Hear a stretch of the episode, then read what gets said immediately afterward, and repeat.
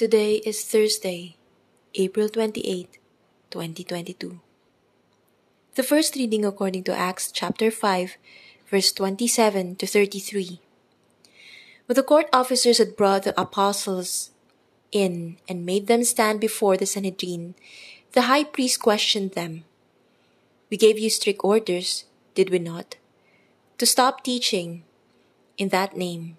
Yet you have filled Jerusalem with your teaching and want to bring this man's blood upon us.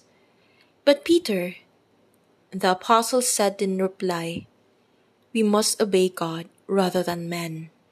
The God of our ancestors raised Jesus, though you had him killed by hanging him on a tree.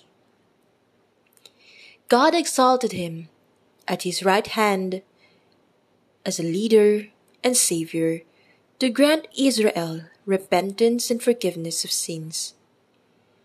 We are witnesses of these things, as is the Holy Spirit whom God has given to those who obey him. When they heard this, they became infuriated and wanted to put them to death.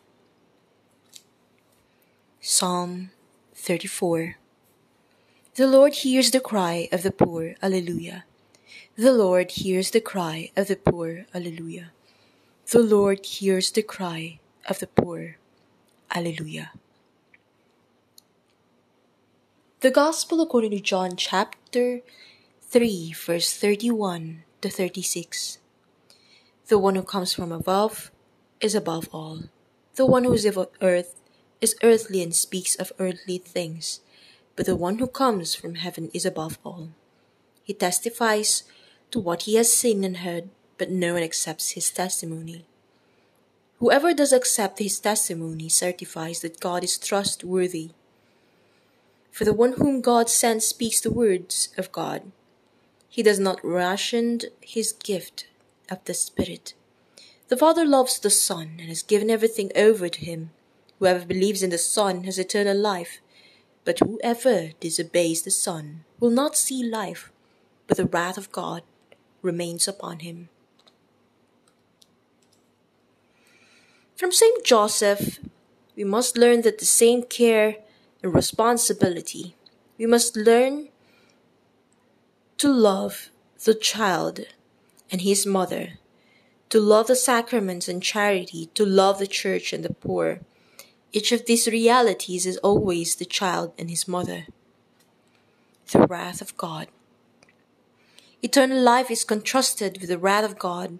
As the harvest, a person reaps if he or she refuses to believe in Jesus. The Son of God, eternal life, is not just endless life, but also fullness of life, the kind of life that the Holy Trinity enjoys and promises us. But what is the wrath of God which awaits those who do not believe? Is it a fiery anger of God, his intense desire to punish the evil and disobedient? The so called wrath of God is none other than God's opposition or anger towards evil.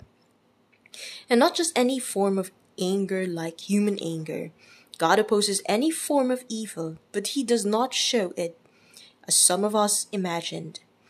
Like willfully sending us typhoons or earthquakes or pandemics, the text in our reading says, The wrath of God remains upon him.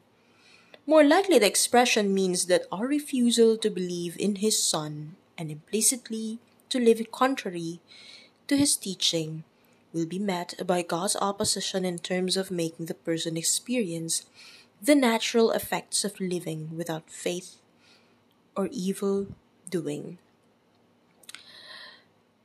We may not experience them right away, but surely they will come.